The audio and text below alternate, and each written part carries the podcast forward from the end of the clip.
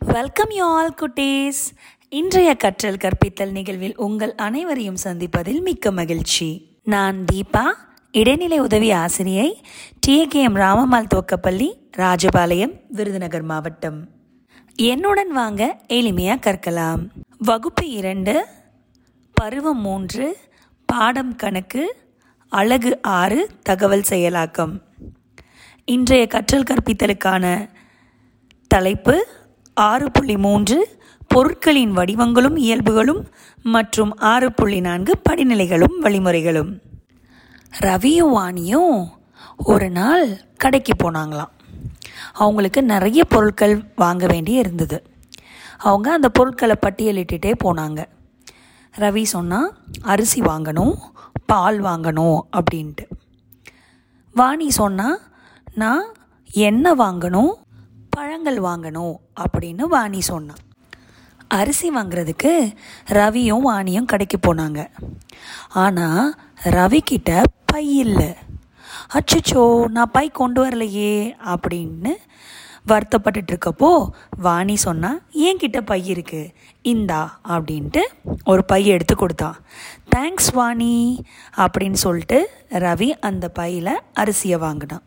அடுத்து ரவியும் வாணியும் ஒரு எண்ணெய் கடைக்கு போனாங்க.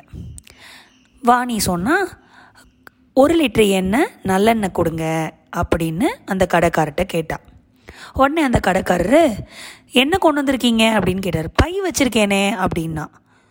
பையிலையா? பையில் எப்படி எண்ணெய் வாங்க முடியும்?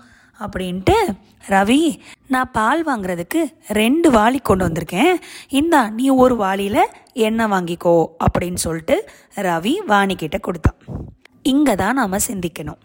பையில் பால் வாங்க முடியுமா?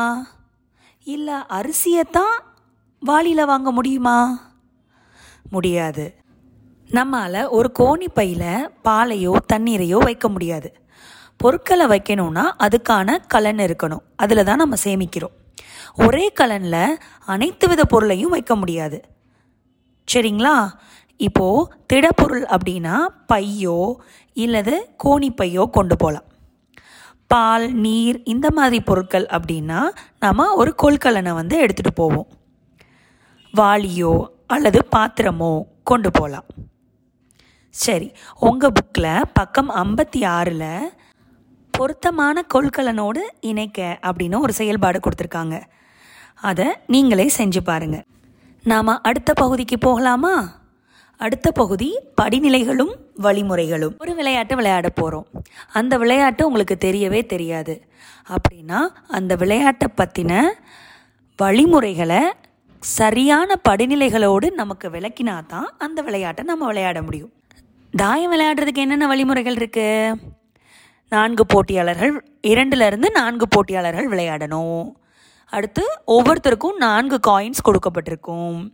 ஒன்று போட்டால் தான் நம்ம அந்த காயினை வந்து உள்ளே எடுத்து வைக்க முடியும். அதுக்கான வழி வந்து எந்த சைட்லேருந்து எந்த சைடு போகணுன்னு உங்களுக்கு தெரிஞ்சிருக்கணும். யாராவது உங்களை அடிக்க வர்றாங்களோ இல்லை நீங்கள் யாராவது அடிக்கிறீங்கன்னாலும் அந்த அதனுடைய வழிமுறைகளும் உங்களுக்கு தெரிஞ்சிருக்கணும். ஓகேங்களா? இப்போ உங்களுக்கு படிநிலைகளும் வழிமுறைகளும்னா என்னன்னு புரிஞ்சிருக்கோம்.